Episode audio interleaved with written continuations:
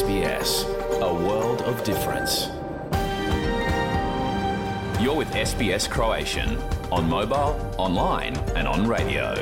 Vi ste uz SBS Croatian na svojim mobilnim uređajima na internetu i radiju.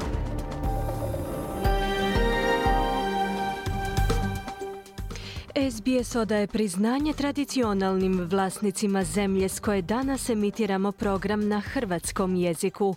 Ovim izražavamo poštovanje prema narodu Vurunđeri Voj Vurung, pripadnicima nacije Kulin i njihovim bivšim i sadašnjim starješinama. Također odajemo priznanje tradicionalnim vlasnicima zemlje iz svih aboriđinskih naroda, i naroda s otoka u Toresovom tjesnacu, na čijoj zemlji slušate naš program. Dobar dan u 11 sati u ponedjeljak 8. siječnja. Moje ime je Ana Solomon i pozivam vas da nam se pridružite u jednosatnom pregledu vijesti i aktualnih tema iz Australije, Hrvatske i ostatka svijeta. Danas vam donosimo novu priču iz SBS-ove serije o pojedincima koji utječu na promjene u našem društvu. Čućemo o školskom projektu jednog problematičnog učenika koji je prerastao u registriranu ekološku neprofitnu udrugu. Govorimo i o inicijativi australskih znanstvenika koji vjeruju da bi davanje veće važnosti znanjima prvih naroda Australije moglo pomoći u borbi protiv klimatskih promjena, ali i dovesti do otvaranja novih radnih mjesta. Pri ovih tema čućemo vijesti. U Hrvatskoj je jedna prometna nesreća u fokus političke javnosti opet donijela temu o ilegalnim migracijama, a s proslave pravoslavnog Božića upućene su važne političke poruke. Hrvatski sportaši uspješni na međunarodnoj sceni, pobjede vaterpolista na europskom prvenstvu i dobri rezultati skijaša. O sportu nam i ovog ponedjeljka govori Željko Kovačević. Program ćemo početi pregledom najvažnijih vijesti u Australiji i svijetu. Slušajte nas.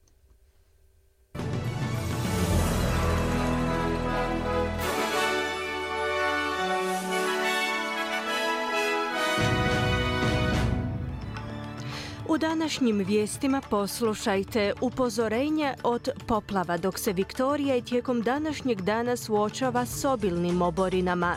Dva palestinska novinara ubijena u izraelskim zračnim napadima dok su izvještavala s terena. I daljnji napadi hutijskih militanata na komercijalne brodove na području Crvenog mora potaknuli zabrinutost o vrtoglavom porastu troškova prijevoza.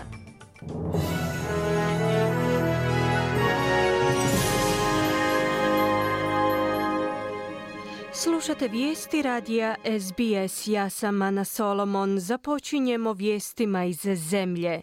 S daljnjim obilnim oborinama upozorenja od poplava su i dalje na snazi u nekim područjima Viktorije, Novog Južnog Walesa i Južne Australije. Vlasti su jutros izdale upozorenja od poplava na području istočnog Bendiga, pozivajući ljude s tog područja na hitno povlačenje u okrilje svojih domova.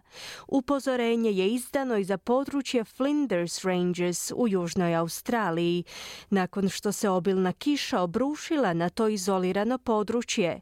Iz Viktorijskog meteorološkog ureda su za ABC kazali da je situacija promjenjiva.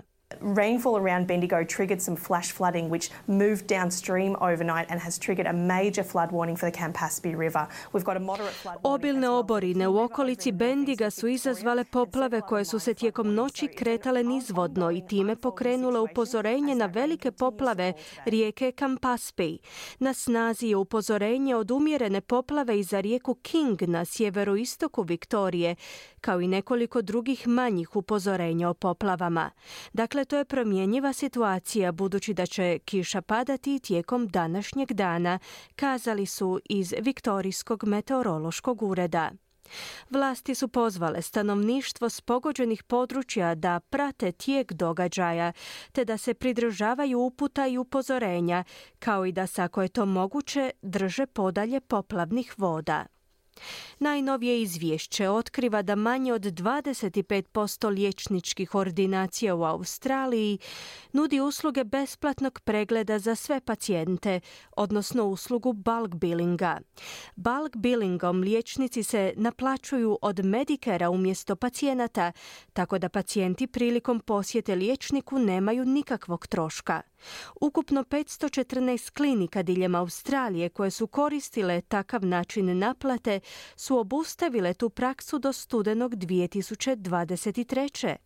Internetski imenik zdravstvene zaštite Clean Bill je kontaktirao više od 6800 klinika diljem Australije za potrebe sastavljanja svojeg izvješća, otkrivši da nacionalna stopa bulk billinga za liječnike koji primaju nove pacijente sada iznosi 24,2%. Prosječni troškovi koje pacijenti trebaju platiti za posjet liječniku opće prakse su najviši u Novom Južnog Walesu, teritoriju australskog glavnog grada i na Tasmaniji. Novi zakon Savezne vlade je stupio na snagu, čime je nacističko salutiranje u javnosti, odnosno prikazivanje ili trgovanje nacističkim simbolima mržnje, postalo nezakonitom praksom. Zakon je izglasan u Saveznom parlamentu 6. prosinca. Ovaj zakon utvrđuje javno isticanje zabranjenih simbola kao i trgovinu predmeta na kojima su istaknuti navedeni simboli, uključujući simbole koji koriste nacisti i pripadnici samoproglašene islamske države kaznenim dijelom. Glavni državni tajnik Mark Dreyfus je kazao da zakoni jamče da nikome u Australiji nije dopušteno veličanje ili profitiranje na dijelima i simbolima koji slave naciste i njihovu zlobnu ideologiju. Dvir Abramović je predsjedatelj povjerenstva za borbu protiv klevete. On je za Kanal 9 izjavio da su primijetili iznenadan porast internetske prodaje predmeta s nacističkim simbolima.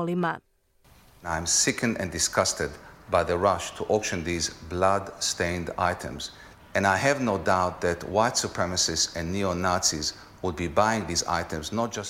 Užasnut sam izlistavanjem predmeta umrljanih krvlju na dražbi i nema sumnje da će supermacisti i neonacisti kupovati ove predmete, ne samo kako bi ih izložili u svojim domovima, već i za regrutiranje novih članova, zaključio je Abramović.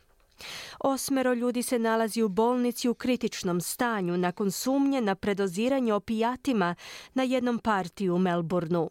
Ovi slučajevi predoziranja su potaknuli pozive za uspostavu ustanova u Viktoriji u kojima bi se testirale opojne tablete, ali i na uvođenje bolje edukacije o zlouporabi droga. Hitna pomoć je pružila liječničku njegu osmero osoba na festivalu Hard Mission u Flemingtonu prije no što su ih odveli u bolnicu. Pretpostavlja se da su u pitanju derivati MDMA-a. Glasnogovornik Viktorijske vlade je kazao da trenutačno ne postoje planovi za probno testiranje opojnih tableta u Viktoriji. Novi vladini podaci pokazuju da su plaće porasle najbržim tempom u više od desetljeća. Plaće u svim razredima, osim u najvišim, su zabilježile najveći tromjesečni rast od 2009. pri čemu su ukupne plaće porasle za 4% do rujna 2023. Savezni rizničar Jim Chalmers zasluge za rast pripisuje politici svoje vlade, nakon onoga što opisuje, citiramo, desetljećem namjerne stagnacije plaća pod vladavinom koalicije. Međutim, realni rast plaća se i dalje nalazi na udaru inflacije, pri čemu se indeks potrošačkih cijena i dalje zadržao na 5%. Iz vlade kažu da je rast plaća pridonijelo, da je rastu plaća pridonijelo vladino financiranje povećanja plaća za radnike u sektoru skrbi za starije osobe u lipnju 2023. Slušate vijesti radija SBS. Nastavljamo vijestima iz svijeta.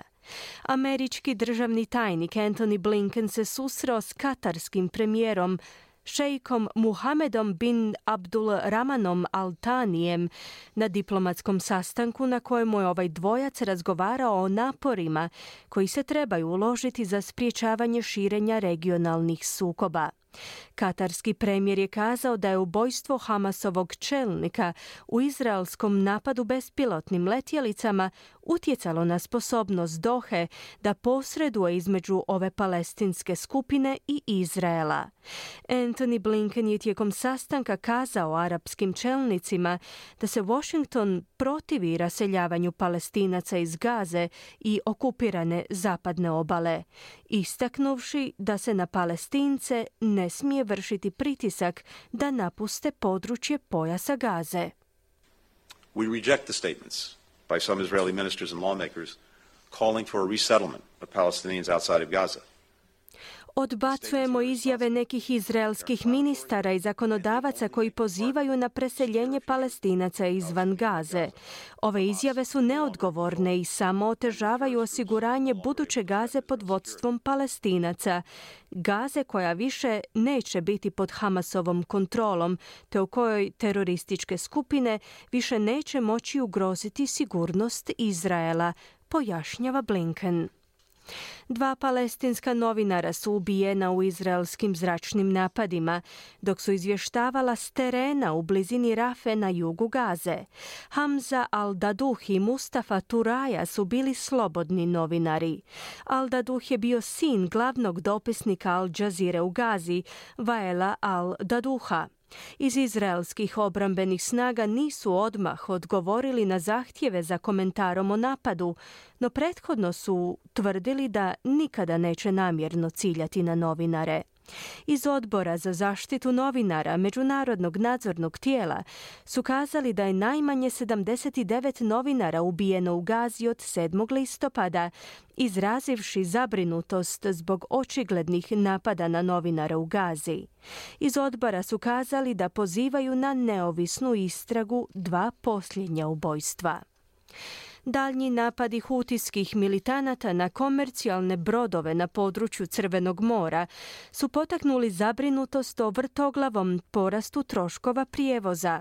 Jemenski militanti Hutiji, koji uživaju podršku Irana, su pojačali napade na plovila u zaljevskoj regiji, kako bi iskazali svoju potporu Hamasu koji se bori protiv Izraela u Gazi.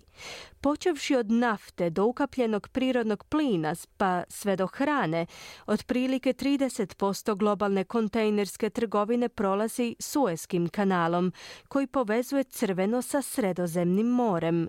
Nils Haupt iz njemačke brodarske tvrtke Hapag Lloyd kaže da je pronalaženje drugih ruta dostave samo povećalo troškove i vrijeme isporuke. If you look at, at the travel time, which is in some respect now double, triple the time to the Eastern Med. Normally it's 10 days through the canal. Vrijeme putovanja do istočnog Mediterana se u međuvremenu udvostručilo pa čak i utrostručilo. Obično je to samo 10 dana kanalom, no sada je ono produženo za 18 dana. Dakle, to uključuje dodatne troškove goriva. Ako uzmete u obzir cijene goriva, sve je to počelo 18. prosinca.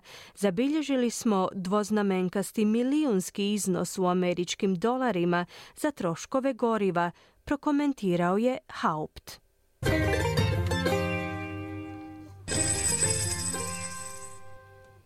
Danas jedan australski dolar vrijedi 0,67 američkih dolara, 0,61 euro te 0,53 britanske funte. I na koncu kakvo nas vrijeme očekuje tijekom današnjeg dana u većim gradovima Australije.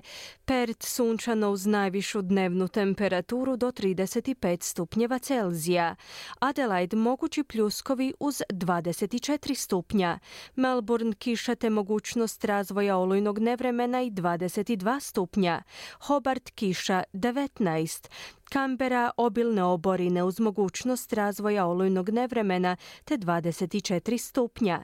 Sidne kiša 29, Brisbane manji pljuskovi 30 i na posljedku Darwin gdje će također prevladavati manji pljuskovi te mogućnost razvoja olujnog nevremena uz najvišu dnevnu temperaturu do 33 stupnja Celzija.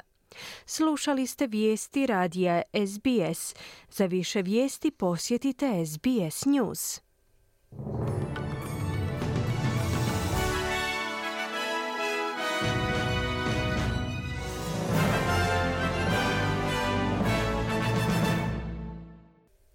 SBS na hrvatskom, ja sam Ana Solomon. Na redu su vijesti iz Hrvatske.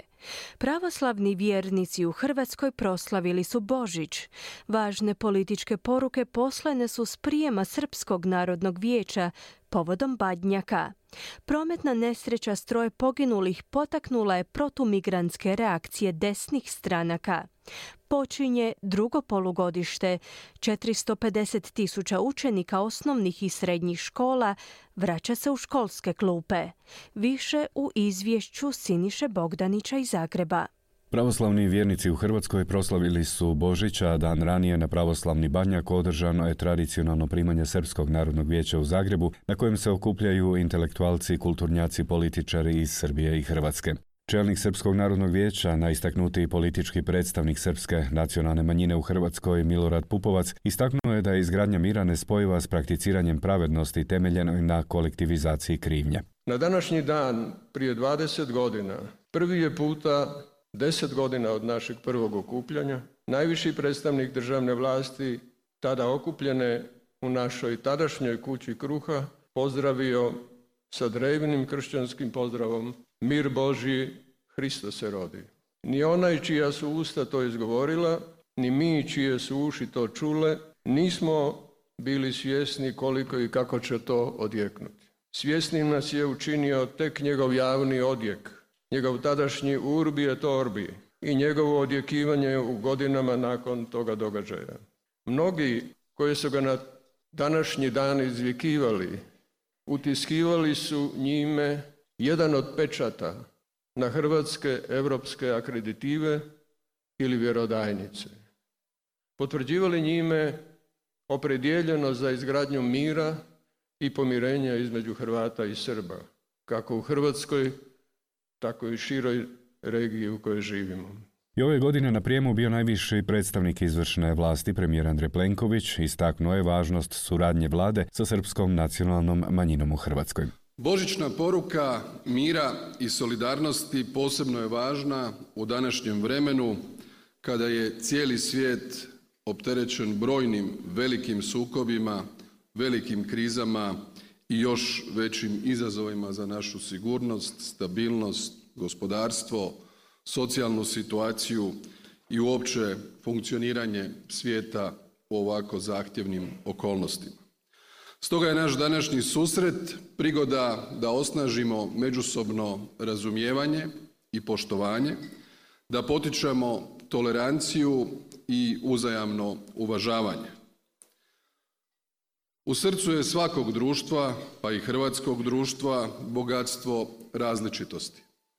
A pravoslavni Božić pruža nam priliku da slavimo i cijenimo tu raznolikost.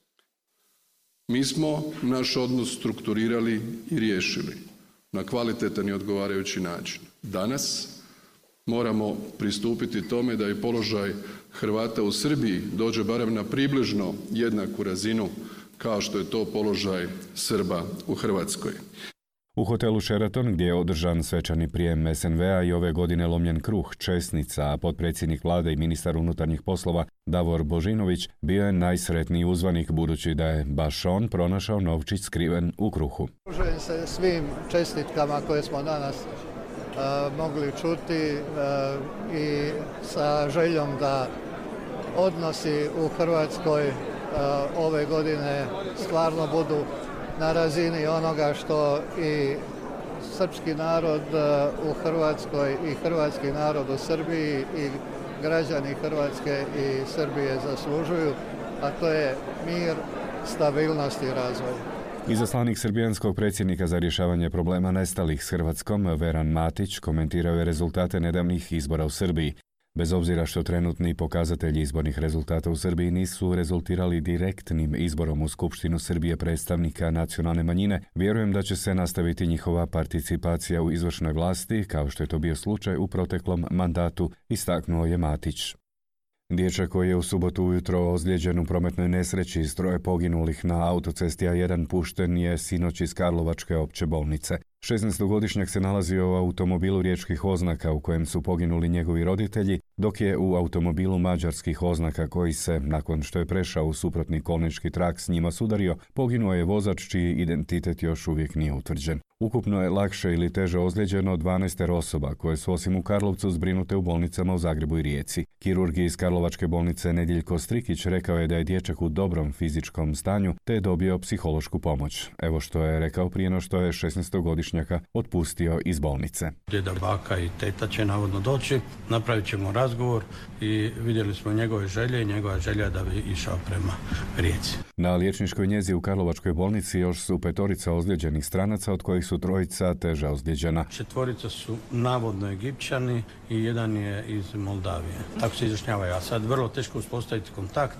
i jako moram priznati da su to ljudi sa svojim tragedijama i sudbinama koji nisu jednostavni. U KBC-u Rijeka zbrinute su četiri osobe, od kojih je jedna otpuštena odmah nakon obrade u pratnji policije, dok su preostala trojica stabilno izvan su životne opasnosti. Prema neslužbenim informacijama u terencu mađarskih registracijskih oznaka bili su i regularni migranti, dok je za upravljačem poginuo mađarski državljanin. U vozilu sa sedam sjedala tako je bilo 12 osoba.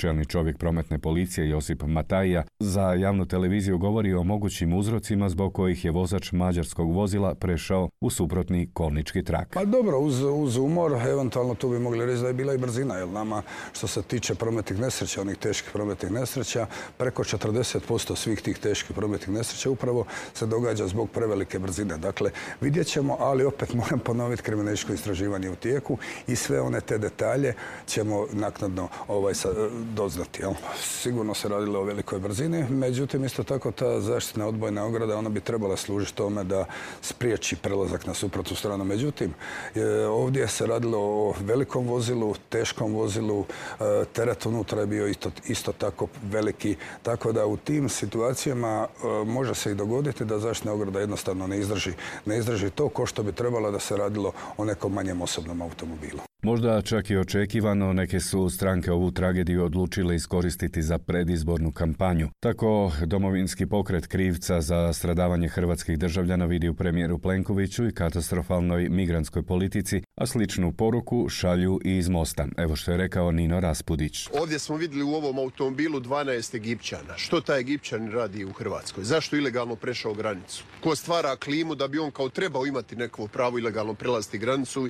i kršiti zakon o prilasku granice. E, mi smo od početka vrlo jasni i čvrsti e, po toj temi i ovo će biti jedna od ključnih tema izbora. Na zapadu se priča promijenila, više ih ne žele, mi ćemo ih tu morati držati i hraniti ili plaćati 20.000 eura po glavi ako ga nećemo ovdje. I ovo je jedna omča u vratu Hrvatske, zašto Hrvatska nikome nije ni kriva ni dužna. I nešto lijepo na kraju. Oko 450 tisuća učenika osnovnih i srednjih škola danas započinju drugo polugodište. Novina je da od danas roditelji mogu osobno u digitalnom dnevniku opravdati izostanke učenika do tri dana duljine. Jednako tako u drugom polugodištu sve osmaše, a od ove godine prvi put i učenike četvrtog razreda očekuju nacionalni ispiti. Završetak ove nastavne godine je 21. lipnja. Toliko za danas iz Zagreba za SBS Siniša Bogdanić. Hvala Siniši. Slijedi sport. Željko Kovačević danas donosi dobre vijesti. Hrvatska je na Europskom vaterpolskom prvenstvu nanizala dvije pobjede. Pobjednici Kroacija kupa hrvatski rukometaši odlaze na Europsko prvenstvo u Njemačku. Skijaši opet s odličnim rezultatima, javlja Željko Kovačević. Hrvatski vaterpolisti upisali su drugu pobjedu na europskom prvenstvu kojem su domaćini u susretu drugog kola skupine A izabranici Ivice Tucka su u Dubrovniku savladali reprezentaciju Francuske 12-7. Ranije su branitelji naslova europskog prvaka u dramatičnoj utakmici u konačnici na peterce pobijedili najbolju španjolsku vrstu 14-12. Susret je završio rezultatom 9-9. Po pravilima obje su reprezentacije osvojile po boda, za drugi se odlučivalo u raspucavanju s 5 metara. U posljednjem trećem kolu koje je na rasporedu u ponedjeljak igraće Španjolska i Francuska te Hrvatska i Crna Gora. Izbornik Ivica Tucak. Treba nam e, sa neriješenim rezultatom pa da izgubimo na penale Nažalost, gubimo prvu poziciju. Sa pobjedom na penale smo prvi. Tako da znamo što nam nosi, spremit ćemo se za sve opcije i nećemo sigurno sa nikakvim kalkulacijama ulaziti. Jedina kalkulacija će biti da odigramo vrhunsku utakmicu i pobjedimo. U četvrtfinale će se iz skupina A i B plasirati po dvije najbolje momčadi. Kapetan muške rukometne reprezentacije Domagoj Duvnjak i kapetanica ženske reprezentacije Katarina Ježić proglašeni su najboljima u 30. izboru sportskih novosti Hrvatskog rukometnog saveza za najboljeg rukometaša i rukometašicu Hrvatske. Najbolji trener je bivši izbornik ženske rukometne reprezentacije i bivši trener Zagrebačke lokomotive Nenad Šoštorić koji je u listopadu prošle godine preuzeo dužnost glavnog trenera rukometaša Zagreba. Mala je svečanost bila tijekom Kroacija Kupa u Porečkoj dvorani Žatika kojeg je osvojila najbolja hrvatska rukometna vrsta. Utakmice na Kroacija Kupu sa Slovenijom i Crnom Gorom posljednje su pripremne utakmice prije nastupa na Europskom prvenstvu u Njemačkoj. Inače, hrvatska reprezentacija će utakmice prve faze natjecanja na euru odigrati u skupini B u Mannheimu, a prva je utakmica na rasporedu u petak kada se bivši kauboji i bivši pakleni, zasada bez nadimka, sastaju s najboljim španjolskim rukometašima. Naime, iz Hrvatskog rukometnog saveza je došla molba svim medijima da hrvatske reprezentativce više ne nazivaju kauboji, s obzirom da aktualni igrači nisu bili dio generacije kada je nastao spomenuti nadimak. Poruka iz HRS-a. Poslije Španjolaca Hrvati se sastaju s austrijskom i rumunjskom reprezentacijom. Inače, izbornik rukometaša Goran Perkovac ostao je zbog povreda bez Mandića i Šarca, pa je pozvao Mamića i vratara Pilipovića obzirom da je upitan i vratar Kuzmanović. 16 neću odrediti, odredit ću vjerojatno 20 ili ne znam koliko, ali ovoga, koga god odredim i kogod bude išao sigurno će dati sve, e, ostavit će srce na parketu i pružit će sve da ova reprezentacija napravi jedan dobar rezultat. Uz priču o kaubojima je još jedan uvjetno nesportski događaj privukao pozornost javnosti. Uslijed pucanja gume autobusa hrvatskih vaterpolista jednog je prolaznika u Dubrovniku dio autobusa ozlijedio pa su ga vaterpolski reprezentativci Ivan Krapić i Zvonimir Butić na tri kralja posjetili i donijeli mu loptu s potpisom svih reprezentativaca. Filip Zupčić se na veleslalomu za svjetski kup u švicarskom Adel Bodenu s 12. mjesta vinuo na pobjedničko postolje osvojujući treće mjesto iza nepobjedivog švicarca Marka Odermata i norvežanina Aleksandra Kildea. Stvarno sam jako sretan. Nakon onog prvog lošeg laufa uspio sam se skockat i odraditi e, odličan drugi lauf. E, opet smo na postolju, to je u biti najbitnije. Skijenje nije bilo na nivou. Samuel kolega je u Adel Bodenu osvojio šesto mjesto u slalomu svjetskog kupa, ostvarivši pritom rezultat karijere. Kolega je zauzeo šesto mjesto sa 49 stotinki za ostatka i za pobjednika Austrijanca Manuela Fellera. Do bodova, ali i do najboljeg rezultata sezone stigao je Istok Rodeš, koji je na koncu zauzeo 17. mjesto. Francuski automobilist Stefan Petronsen u tim Audiju i čelijanski motociklist Jose Ignacio Jorgeo na Hondi pobjednici su druge etape relija Dakar 532 km dugačke dionice. Hrvatski vozač Juraj Šebalj sa suvozačem Ivanom Vidakovićem osvojio je 31. mjesto natječući se u kategoriji klasiku vozilo Nissan Terrano 1, dok u ukupnom poredku zauzima 19. poziciju u kategoriji u kojoj je prijavljeno 78 posada. Športski pozdrav iz Hrvatske za SBS radio Željko Kovačević. Hvala Željku i toliko u ovom programu iz Hrvatske. U nastavku govorimo o australskim temama. Kako bolje iskoristiti znanja prvih naroda? Australski znanstvenici kažu da bi davanje prioriteta starosjedilačkim znanjima moglo pomoći u borbi protiv klimatskih promjena. O suživotu i okolišu govori i naša druga tema predstavljamo osnivača ekološke udruge Coexist, koji je jedan školski projekt pretvorio u širi društveni projekt s brojnim volonterima. Ostanite uz SBS na hrvatskom jeziku. Slušate SBS na hrvatskom jeziku, ja sam Ana Solomon. Vrijeme za australske teme. Danas govorimo o prijedlogu koji pokušava povezati suvremenu znanost i tehnologiju s tradicijom i narodnom mudrošću. Australski znanstvenici pozivaju vladu da osigura veći prioritet znanjima prvih naroda. Tvrde da mogu biti vrijedan izvor novih radnih mjesta i pomoći u borbi protiv klimatskih promjena. Prilog Aleksa Antifantisa pripremila je Mirna Primorac. Organizacija znanosti i tehnologije Australije inzistira na potrebi da domorodačko znanje bude više istaknuto na popisu prioriteta savezne vlade. Ministar znanosti Ed Husić objavio je nacrt prioriteta znanosti i istraživanja, ali glavna izvršna direktorica organizacije Miša Šubert izražava želju za drugačijim pristupom. What Science and Technology Australia would like to see as the peak body for our sector is a dual approach where we both interweave Indigenous knowledge through every other challenge, whether that's helping to get to our net zero future. Što se tiče želja Australije u području znanosti i tehnologije, kao vrhunske organizacije u našem sektoru, mi želimo dvostruki pristup. To uključuje integraciju autohtonog domorodačkog znanja u rješavanju izazova poput postizanja neto nulte emisije stakleničkih plinova i zaustavljanja gubitka bioraznolikosti. Također želimo da domorodačka znanja budu samostalni prioriteti, prepoznajući njihovu važnost ne samo za napredak drugih ciljeva zemlje, već i kao dragocjeno znanje za Australiju samo po sebi, kazala je Schubert. Ministar znanosti je objavio listu prioriteta istraživanja za sljedeće desetljeće, ali profesor Ian Anderson sa sveučilišta Tasmanije podržava stav Organizacije za znanost i tehnologiju i tvrdi da domorodačka znanost zaslužuje vlastiti prostor. Indigenous knowledge is a field in own right. It needs to be explored and developed, analysed, collated in order to contribute to science's knowledges. It's not just a handmaiden of science. Autohtono znanje predstavlja jedinstveno područje koje treba istraživati, razvijati i analizirati neovisno, doprinoseći ukupnom znanju.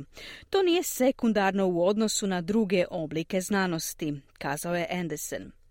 No što je to autohtono ili domorodačko znanje? Predsjednica Nacionalnog konzorcija za visoko obrazovanje aboriđina i otočana Torresovog tjesnaca Sadie Hackenberg ističe da se autohtone znanosti prakticiraju i istražuju veoma dugo. When we're thinking about science, when we're thinking about how we go about this particular research and this research environment, we really need to acknowledge that when we're working with indigenous scientists, when we're working with indigenous peoples, we're.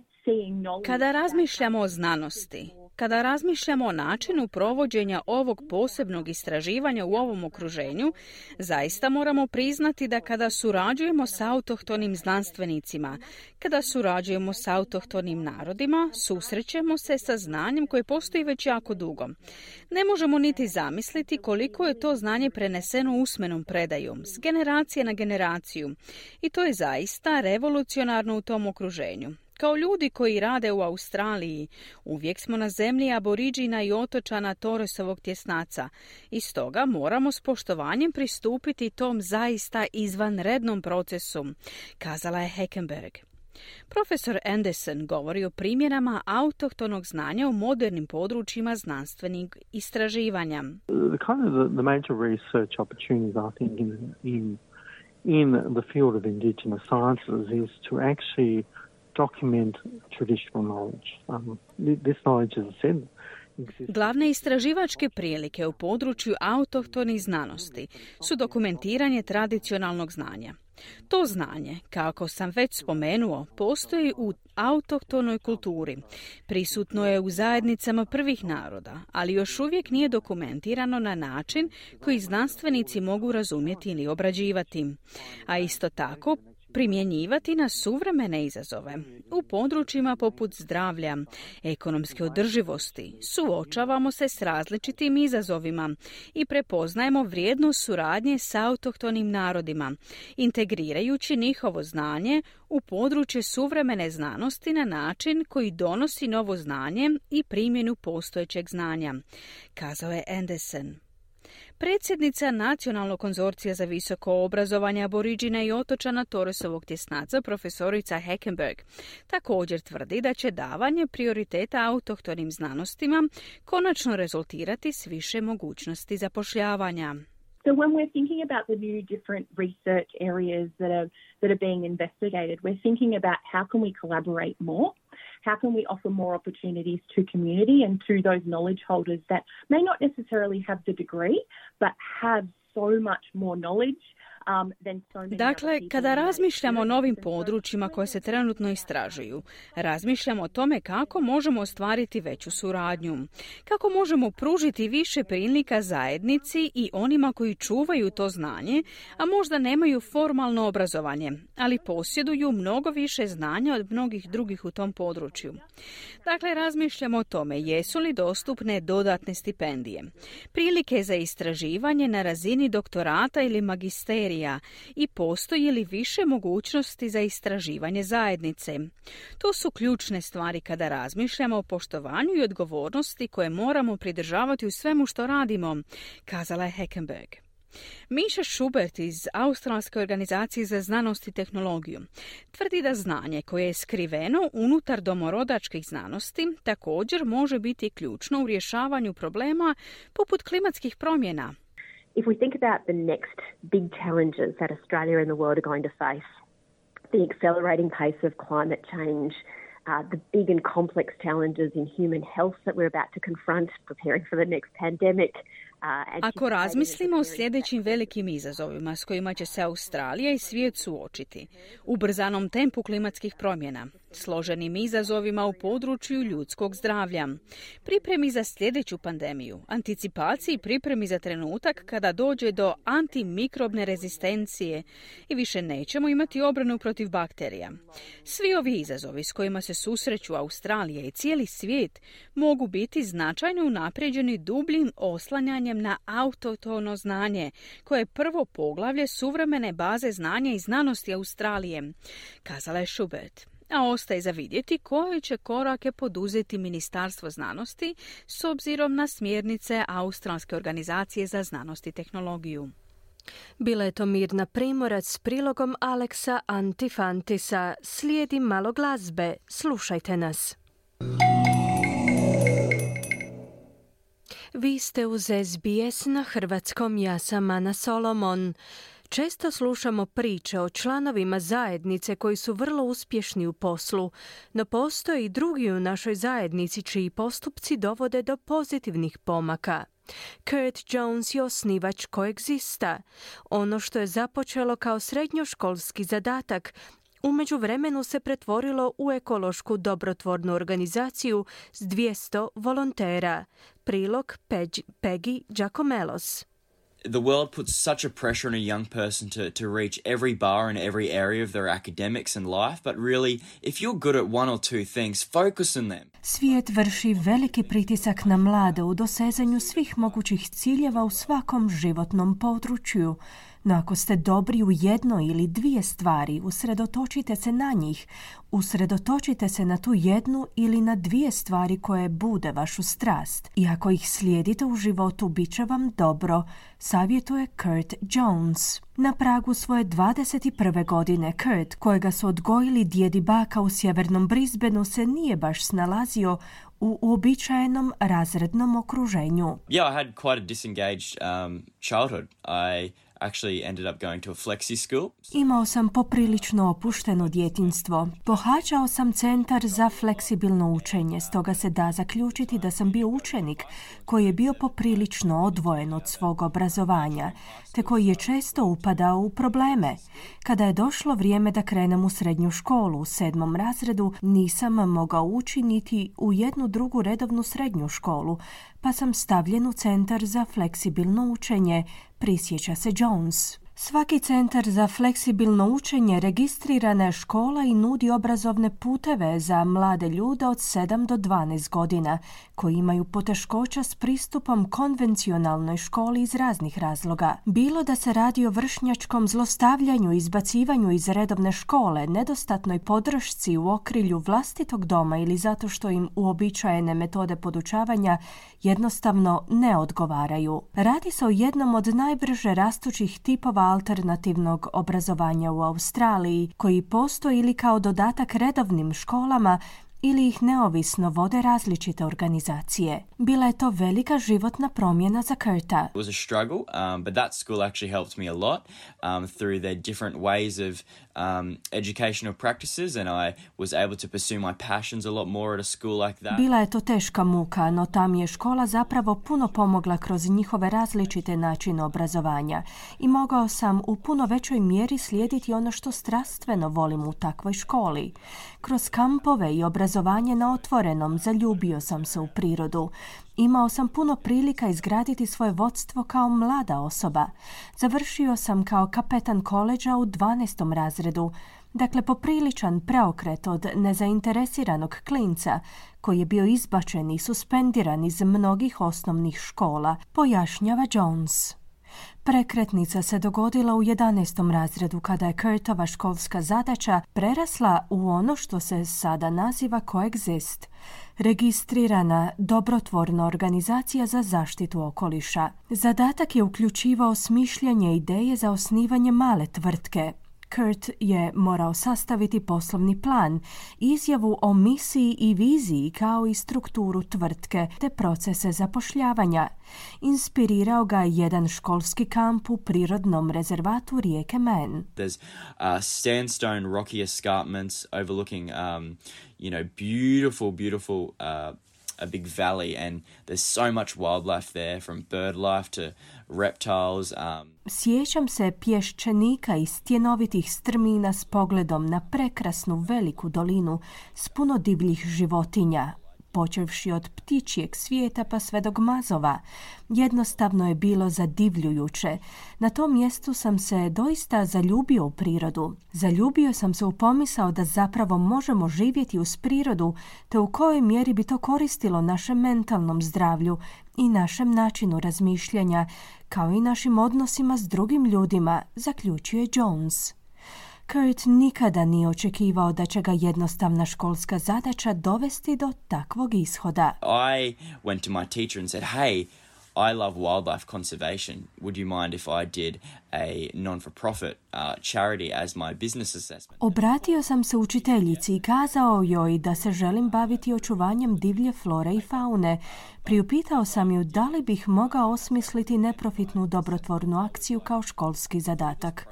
Pristala je. To je bila zamisao koja je postojala tek na papiru, no kada sam zgotovio svoj školski zadatak, shvatio sam da sam se zaljubio u čitav koncept i ideju. U tom trenutku sam postao svjestan da ovim mogu napraviti veliku razliku u svijetu, kazao je Jones. U 12. razredu Kurt je počeo poduzimati male korake kako bi školsku zadaću pretvorio u nešto više. In my first year out of school, um, we officially launched uh, launched Coexist Australia, and that took a while. It took some determination. Um, I had to obviously get a good crew around me that could help me. U prvoj godini nakon srednje škole smo službeno pokrenuli Coexist Australia. Zato je trebalo proteći neko vrijeme i bilo je potrebno malo odlučnosti. Morao sam okupiti dobru ekipu oko sebe koja bi mi mogla pomoći. Također sam morao uspostaviti upravni odbor za ispunjavanje dobrotvornih obaveza.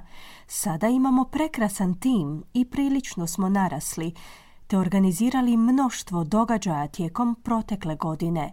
Dakle, posljednjih nekoliko godina bilo je to jedno ludo putovanje, izjavio je Jones. Coexist sada ima sedam direktora u svom odboru, uključujući računovođu, ravnatelja škole, izvršnog direktora jedne druge organizacije za očuvanje divlje flore i faune, kao i direktora za filantropiju iz druge organizacije.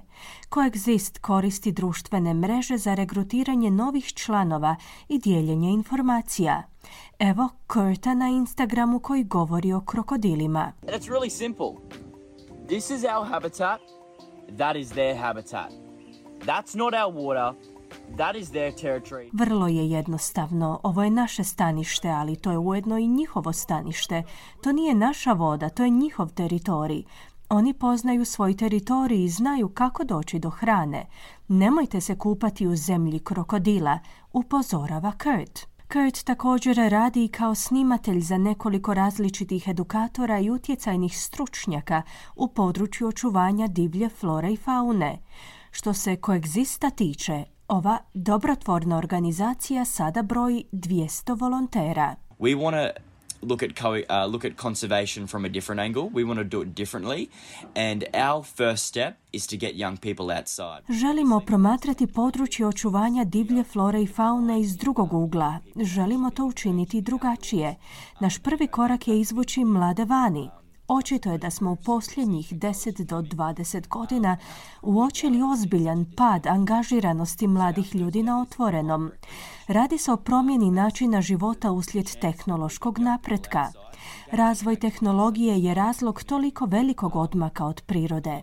Dakle, naš prvi korak je rekreacija, a što je prilika da izvučemo mlade ljude u prirodu gdje se mogu baviti raznim aktivnostima, poput planinarenja, vožnje kanuom, ronjenja i ostalih aktivnosti na otvorenom. Mladi na taj način uče o okolišu, ističe Jones.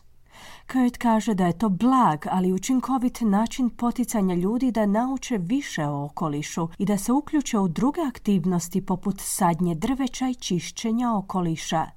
Coexist koristi kolektivni model s podružnicama diljem Australije i naplaćuje malu godišnju članarinu, iako svatko može sudjelovati u njihovim aktivnostima besplatno. Trenutačno postoji osam stabilnih podružnica diljem zemlje i svaka mlada osoba koja to želi može pokrenuti svoju podružnicu koegzista. Those branches, they are led by young people for young people. So they all have a leader, so a collective leader, and then it streams down into a cleanups leader. Te ogranke vode mladi ljudi za druge mlade ljude. Svi oni imaju vođu, dakle kolektivnog vođu, a onda se postepeno razvijaju voditelji čišćenja, sadnje drveća i rekreacije. Veće podružnice imaju operativnog vođu i administraciju. Ideja je da su ti kolektivi zajednica stvoreni za mlade ljude, gdje se oni mogu sjediniti, pronaći osjećaj pripadnosti te rasplamsati svoje strasti, kao i družiti se sa svojim vršnjacima istomišljenicima, naglašava Jones. Ova dobrotvorna organizacija je nedavno dobila svog prvog korporativnog sponzora, odnosno 10.000 dolara donacije od pružatelja usluga ekoturizma River Today. Kurt kaže da je ideja uzela maha jer ništa nije bolje od osobnog povezivanja s ljudima. There's nothing more impactful and important than a personal one-on-one face-to-face relationship with a friend or a loved one. Ne postoji ništa utjecajnije i važnije od osobnog odnosa licem u lice s prijateljem ili voljenom osobom. Smatram da je to okosnica društva, no nedostaje nam upravo ta karika. Mislim da su strasti, hobi i zapravo načini za izgradnju veza i pripadnosti zajednici, zaključuje Jones. Čuli ste prilog Peggy Giacomelos. Pri kraju smo današnje emisije te vas ukratko podsjećamo na vijesti dana.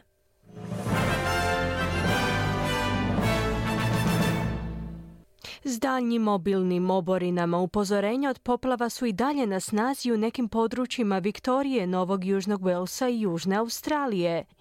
Dva palestinska novinara su ubijena u izraelskim zračnim napadima, dok su izvještavala s terena u blizini Rafe na jugu Gaze. Daljnji napadi hutijskih militanata na komercijalne brodove na području Crvenog mora su potaknuli zabrinutost o vrtoglavom porastu troškova prijevoza.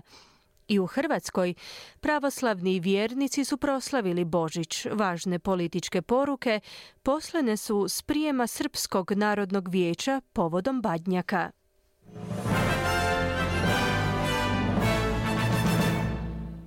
Bilo je to sve za danas u programu SBS-a na hrvatskom jeziku. Program je uredila Marijana Buljan, ja sam Ana Solomon. Hvala vam na slušanju. S vama smo ponovno sutra od 11 do 12 sati. Ugodan dan i do slušanja.